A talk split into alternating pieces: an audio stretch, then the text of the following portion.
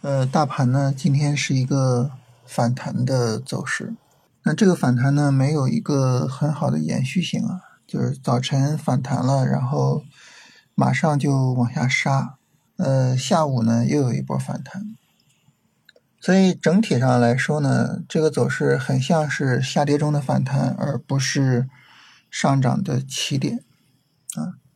所以，呃，这个时候呢，其实还是少动啊，控制风险啊。咱们应该记得，就是在下跌过程中呢，嗯，两个任务啊，一个呢就是保存子弹啊，另外一个呢是盯主线啊。所以，呃，在这种情况下呢，实际上保存子弹啊，这个是比较重要的。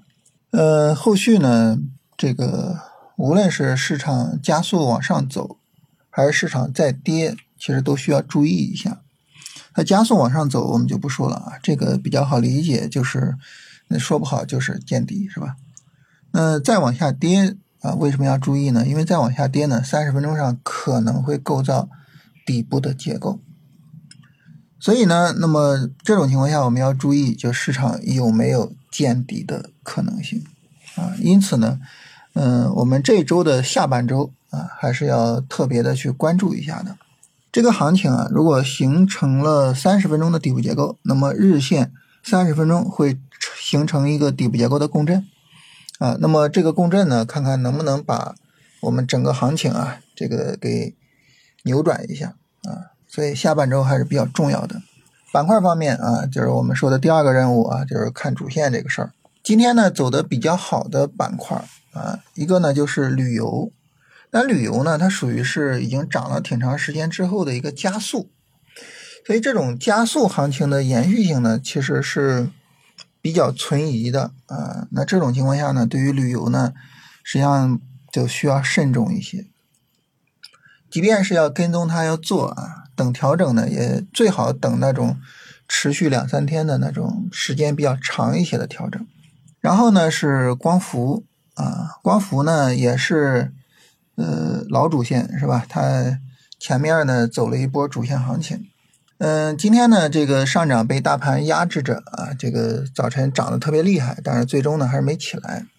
稍微好一点呢，就是今天有一些放量啊，这个资金还是进来了，尤其是储能上是有一些利空的，当然这个利空呢并没有把光伏给打下来啊，这个呢在一定程度上是一个好事情，但是也需要一个调整确认啊，其实。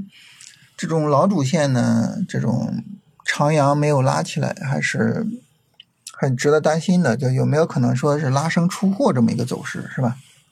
啊，最后呢，就是新型工业化机器人这一块儿呃，早晨走的也是不错的啊，但是最后被大盘打下来了。嗯，这个方向呢是科技类反弹的一个比较重要的方向。呃，首先呢，就是它自身的这个日线走势啊。整体上来说不是太理想，就是前面也是三十分钟下跌加速的走势，所以它也未必能够直接见底啊。再一个呢，就也需要等调整确认。所以总体来说呢，我们今天没有办法去确认谁是这波行情的主线。这个不像当时减肥药出现的时候，或者是呃传媒娱乐出现的时候，是吧？